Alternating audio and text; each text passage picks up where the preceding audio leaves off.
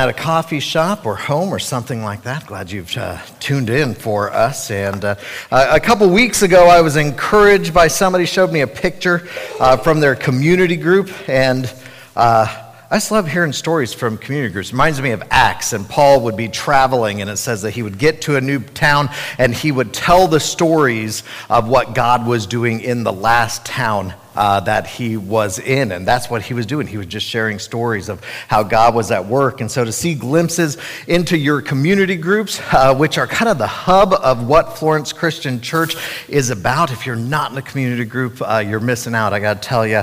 And, uh, and they show me this picture of, of creating what I think they were calling blessing bags. I've heard as blessing bags. And what they are is they're uh, usually like a large Ziploc bag that has a number of things in it uh, that they can give to uh, homeless or people that are uh, asking for maybe change on street corner that is a little bit more useful possibly and and uh, it's got like proteins in it peanut butters and uh, socks and then like crackers and uh, water purification uh, those kinds of things in it that can just be a blessing to somebody looking for those opportunities. We made some a number of years ago with our teens, and uh, our teens called this uh, homeless homie bags. And uh, like, hey, these are our friends. We want to be ready. And, and our teens carried them in their cars and under their seats so that when they were interacting with somebody, they could grab one. And uh, one of the things that we've heard a lot of feedback is having small Ziploc bags that have cat food or or dog food in them because uh, so many people have a, a, friend that they have a traveling companion, and to care for their, their pets means that we're caring for them. And uh, just the simple things that people can do. I love a group getting together and, and, and praying and exploring together. God, what is God calling us to do collectively that we can encourage one another in and, and accomplish uh, in this way? And, uh, and we've heard numerous stories, including Florence Coffee Cup. If you haven't been able to come out to that Friday, Saturday nights, come and invite a friend, uh, grab a decaf if you'd like, uh, or, or a scone, something like that, and sit around, play games, and just share. Um, that's all out of the heart of a community group getting together and saying, How can we make a difference?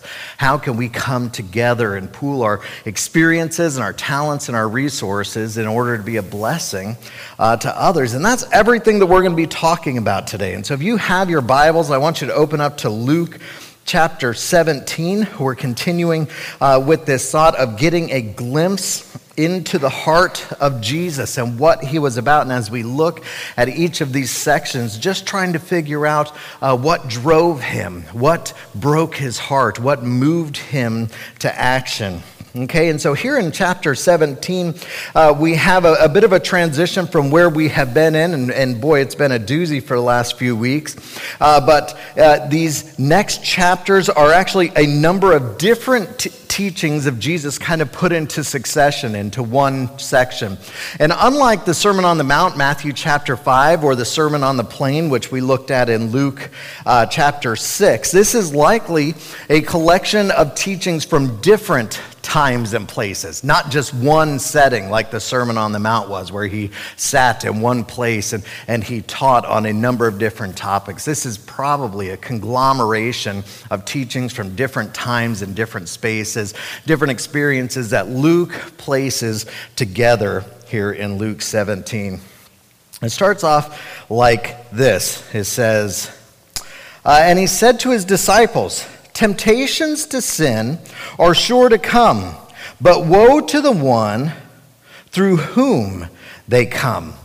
And, uh, and, and I love this passage. You know what? I forgot my book. Trudy, would you go grab the book Luke off of my desk? That would be awesome. Thank you. My lovely wife is. I, am getting here and I'm like, I totally forgot my book. It's got an awesome quote in it, and I want to I wanna read it. But uh, uh, here Jesus is saying, Temptations, they're sure to come. You shouldn't be surprised uh, when these temptations come your way. In fact, you should count on it. Jesus knew this firsthand. We shouldn't forget that Jesus himself was tempted. He understood, he knew what it was like to face this kind of temptation. Uh, we read in a number of the Gospels his account. And in, in Luke chapter 4, it says, And when the devil had ended every temptation, he departed him uh, until an opportune time. And I just think that's so important because sometimes we'll go, yeah, well, Jesus was tempted in the desert. No, Jesus had a lifetime of temptation. And this wasn't just a one time account. Thank you so much. And, uh, and, and this points it out that, that Satan left him for another opportune time. Now, here in Luke, Jesus has been fasting for 40 days, and so he's exhausted, he's tired, he's physically worn down. That's the perfect opportunity for Satan to come in and nitpick at him and try to get Jesus to do something that is against the will of his Father. And yet he was able to stand on the Word of God. He was able to point Satan back to what Scripture actually says and what it actually means and make his decisions based on that. But if you think that Satan didn't come over and over and over again at Jesus, right in those rough times, right when he's uh, getting and he's talking to his disciples and they don't get it yet again, Satan's like, now's the time. Jesus is frustrated you know, and he would come in and he would attempt to tempt Jesus, never being successful. But I think there's something to this for us. Like temptations are sure to come. Know yourself. Know what wears you down. Know what frustrates you because it's going to be in those moments that is an opportune time for the evil one to come in and to whisper doubts in your ear and to whisper questions and, and to, to whisper temptations for you to follow after him. When we have the Word of God to stand on, then we're less likely to do that. You see, Jesus understood this when he's sharing. He's not just sharing from on high. It's not God telling man what to do. It's a man saying to his friends, I know what it's like you're going to be tempted to sin. And so hold off.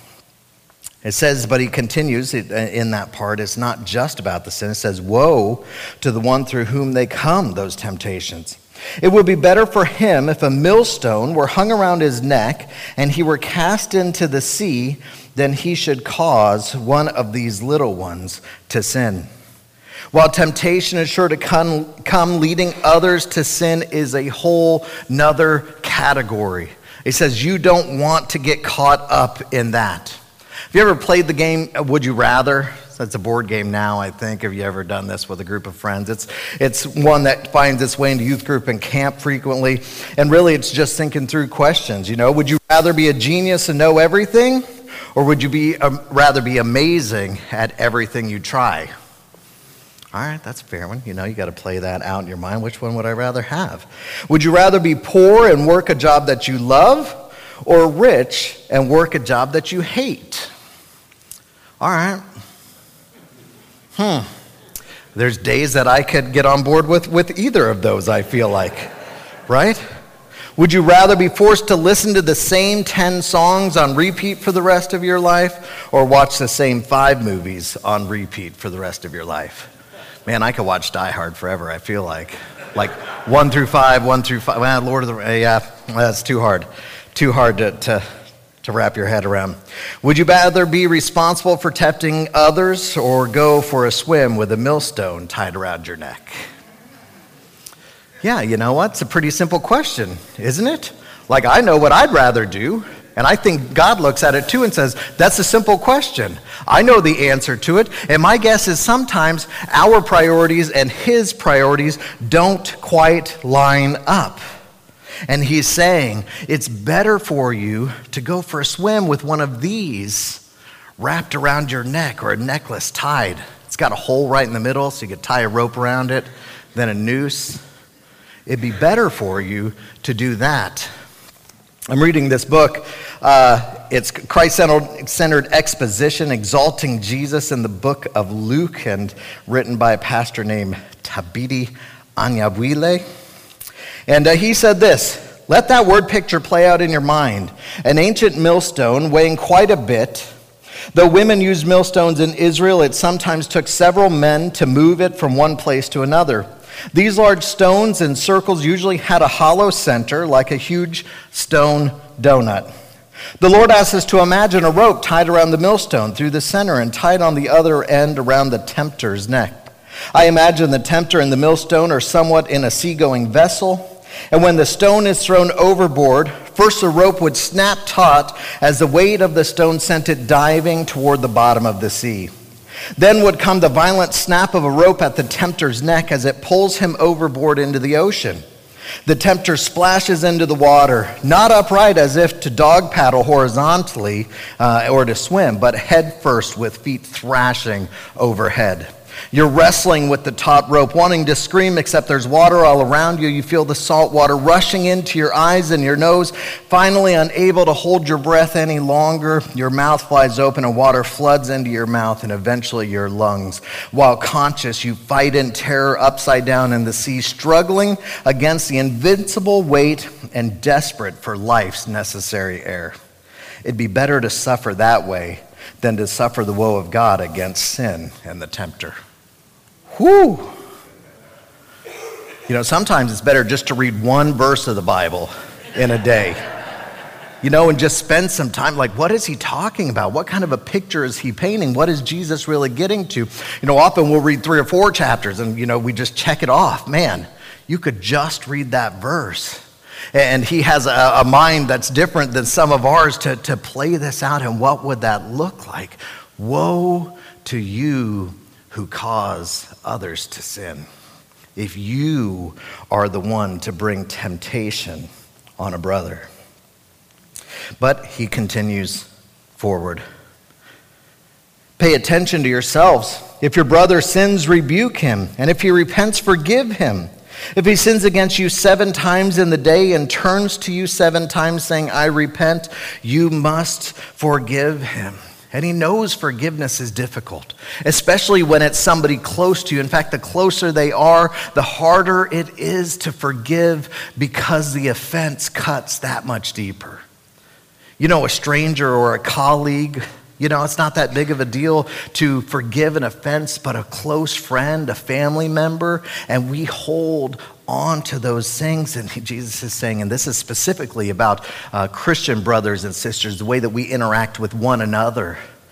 If they, if they uh, sin against you and they ask for forgiveness, forgive them. And then forgive them. And then forgive them. And when you can't forgive them anymore, for, forgive them some more.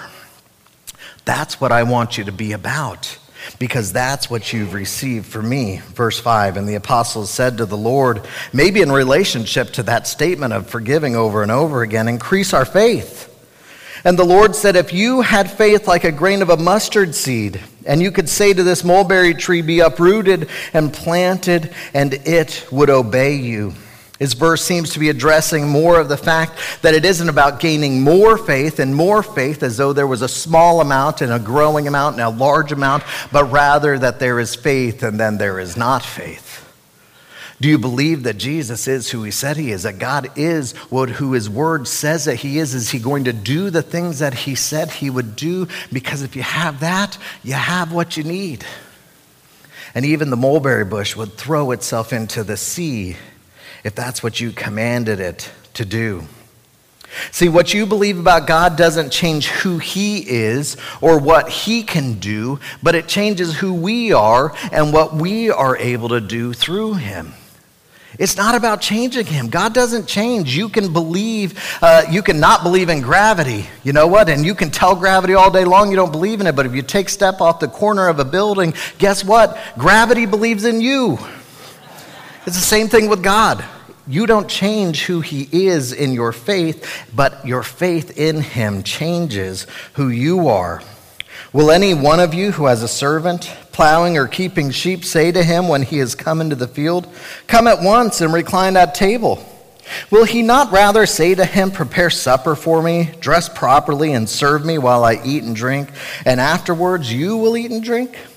Does he thank the servant because he did what he was commanded? So also, when you have done all that you were commanded, say, We are unworthy servants. We have only done what is our duty. This is about not bragging in your obedience. I love Chris Rock and listening to him, especially some of his old comedy. And there's one sketch that he does, he's talking about going into his old neighborhood and talking to people that he grew up with. And many of them, he said, would come to him and say, Chris, Chris, you'd be so proud of me. I have never been to jail. And Chris is like, Good, you ain't supposed to go to jail. Like, what do you, what? Yeah, that's what you're supposed to do. And, and, and Jesus is saying, don't brag about these things. It's, it's not about these, about bragging, about doing better than others. It's about your obedience. Ephesians 2 8 and 9, it says, For by grace you have been saved through faith. This is not your own doing, it's a gift of God, so that it's not a result of your works, so that nobody can boast. Don't boast in your obedience in the things that you followed God in. That's what he is asking of you. Then we get to the meat of this section, I think, and it's an account. So we jump away from some of the teachings and this thing that happens. It says, On the way, on the way to Jerusalem, he was passing along between Samaria and Galilee, and as he entered the village, uh, he was met by ten lepers who stood at a distance and lifted up their voices, saying, Jesus, Master, have mercy on us. And when he saw them, he said to them, Go and show yourself to the priest. And as they went, they were cleansed. Then one of them, when he saw that he was healed, turned back, praising God in a loud voice, and he fell on his face at Jesus' feet, giving him thanks. Now, he was a Samaritan. And then Jesus answered, Were not ten cleansed? Where are the other nine? Was no one found to return and give praise to God except for this foreigner? And he said to him, Rise and go your way. Your faith has made you well. See, leprosy, when it's referred to in scriptures, is, is not as specific as what we know as leprosy now, which is like Hansen's disease. It's got another technical name. Uh, it was more of a broad statement of, of contagious skin diseases. And, and there were certain requirements of them. According to the law in Leviticus, we see this. Chapter 13 When a man is afflicted with a leprous disease, he shall be brought to the priest, and the priest shall look. If there's white swelling in the skin that has turned the hair white and there is raw flesh in the swelling, it is a chronic leprous disease in the skin of his body. And the priest shall pronounce him unclean, and he shall not shut him up, for he is unclean. And so we have some uh, of the direction of this, and there was other things that were added to the expectations for lepers and not being shut up. They were usually out and out on the outskirts of town. They had to be there. They had to stay at a distance uh, from other people that were walking by because often these skin diseases, even by touching the fabric uh, of their clothing, could be contagious and could be caught. They had to, to announce their presence, even ringing a bell or speaking loudly before they would approach as to not sneak up on anyone. Also, according to Mosaic law, if somebody thought that they were healed of their skin disease, which was pretty unlikely and uncommon, uh, they were to have this confirmed by a priest. And we see all of this playing out in this here account of in Luke chapter 17. And the law, according to that, is continued in Leviticus 13. It says, If the raw flesh recovers and turns white again, then he shall come to the priest, and the priest shall examine him. And if the disease has turned white, then the priest shall pronounce that the diseased person is clean, and he is clean. See, there's a number of details in this account that jump out to me. The first one is about as they went. You see, the healing took place in these 10 lepers as they went, as they acted in obedience to what Jesus had asked of them to do. I love that phrase. Their actions uh, uh, to Jesus' command in response to that, knowing that this was fulfilling the law and what was expected of Jesus through the law. And as they went, then their skin disease was healed of them. Again, the one praising God, returning. When he had seen that he was in fact clean, he returns praising the Lord. And this praising of God brought on forgiveness of his sins. From the one who is the least likely to respond, an outsider, a Samaritan, says that they were going in between Samaria and Galilee, and these guys were on the outskirts of town. And so it was a grouping, these Samaritans and this Jewish people, the Israelites, who would not normally be together, But in being ostracized, they found community in one another as fellow lepers, even though they were from different places and spaces, different experiences. And the nine who should have gotten it went about their day, and the one who would have been seen as an outsider returns praising God. And through that recognizing who God is, and through recognizing that God could do the things that he said he would do, he is forgiven of his sins. See, Jesus wanted to point everybody to the Father. He wanted all of them to be healed. He wanted all of them to have their sins forgiven. You see, we see a glimpse into Jesus' heart by him being a blessing without the expectation of anything in return. You see, it's not like the other nine who didn't praise God and went about their day. I, I, think it would be noted here if, as, as they walked some more, their leprosy came back. No, Jesus wanted to just be a blessing to people.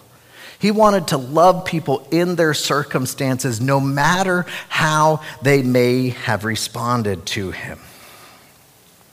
See, many people are obedient out of fear or out of duty as though they have to earn this grace that has been given to them, which is an impossibility because grace is undeserved favor. And therefore, grace that is earned ceases to be grace at all. But it's in obedience to, uh, to Jesus that this forgiveness comes. Hosea 6 6 says, For I desire steadfast love and not sacrifice the knowledge of God rather than burnt offerings. Jesus says, If you love me, you will obey my commands. We see this also in Old Testament with Saul as he followed the word of the Lord in defeating the Amalekites. And God gave him instructions on how to do that and what to do afterwards. And Saul goes into this fight and he has the victory as God said that he would. And then Saul decides to do his own thing. And when he was told to destroy everything, he actually collects these animals and he's going to sacrifice them. And Samuel comes to him and it says this in, in Samuel, 1 Samuel chapter 15. And Saul said to Samuel, I have obeyed the voice of the Lord. I have gone on the mission on which the Lord sent me. I have brought Agag, the king of Amalek, and I have devoted the Amalekites to destruction. But the people took of the spoil sheep and oxen the best of the things devoted to destruction, to sacrifice to the Lord your God in Gilgal. And Samuel said, Has the Lord as great delight in burnt offerings and sacrifices as in obeying the voice of the Lord? Behold, to obey is better than sacrifice, to listen than the fat of rams. For rebellion is the sin of divination, and presumption as iniquity and idolatry. Because you have rejected the word of the Lord, he has also rejected you from being king. You see, Jesus is looking for our obedience more so than the things that we would sacrifice for him, because often these sacrifices can be more about us than they ever were about him. Now, as we go this morning, I want us to hold on to a number of thoughts. And the first is this that as they went, see, the disciples were just going. It says, as they were going between Galilee and Samaria, as they were about obeying God and His word, as they were about God's business, they had this opportunities, and the ten lepers came to them.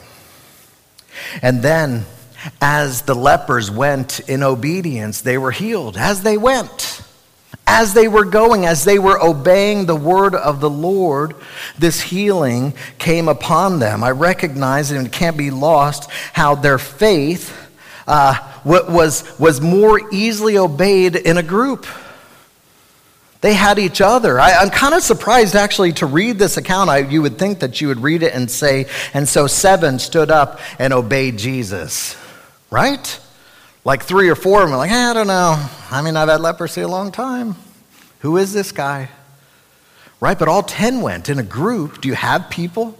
Do you have people that you can risk together? They had found community in one another, even though they had different backgrounds, but they found community and then faith in one another to be able to at least go the next step. And that's not lost, I think, as we read this. We should take note of it this confidence in having a people that are your people.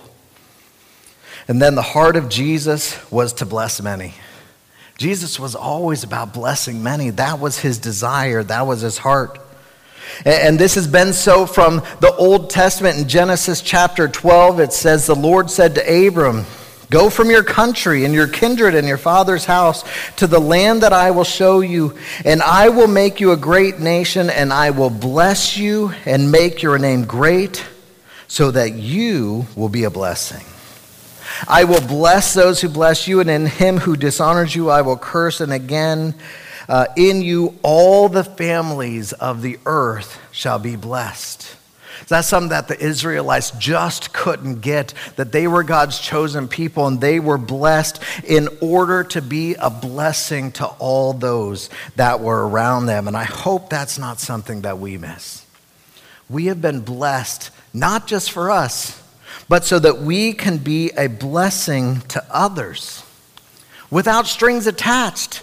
Jesus was just blessing those 10 lepers. They didn't have to return to him. He found joy in blessing others. It wasn't contingent on their praising God, although the one who did, who recognized God at work, was forgiven and would spend eternity with God. See, they were healed as they walked towards the priest. And then they weren't reinfected. It was just a blessing upon them. Now, as we give blessings to others, that may mean that many don't return, that many don't say thank you, that many don't recognize it. And that's got to get frustrating. It does. It makes me think of the verse that says, uh, Do not grow weary in doing good because it's wearisome.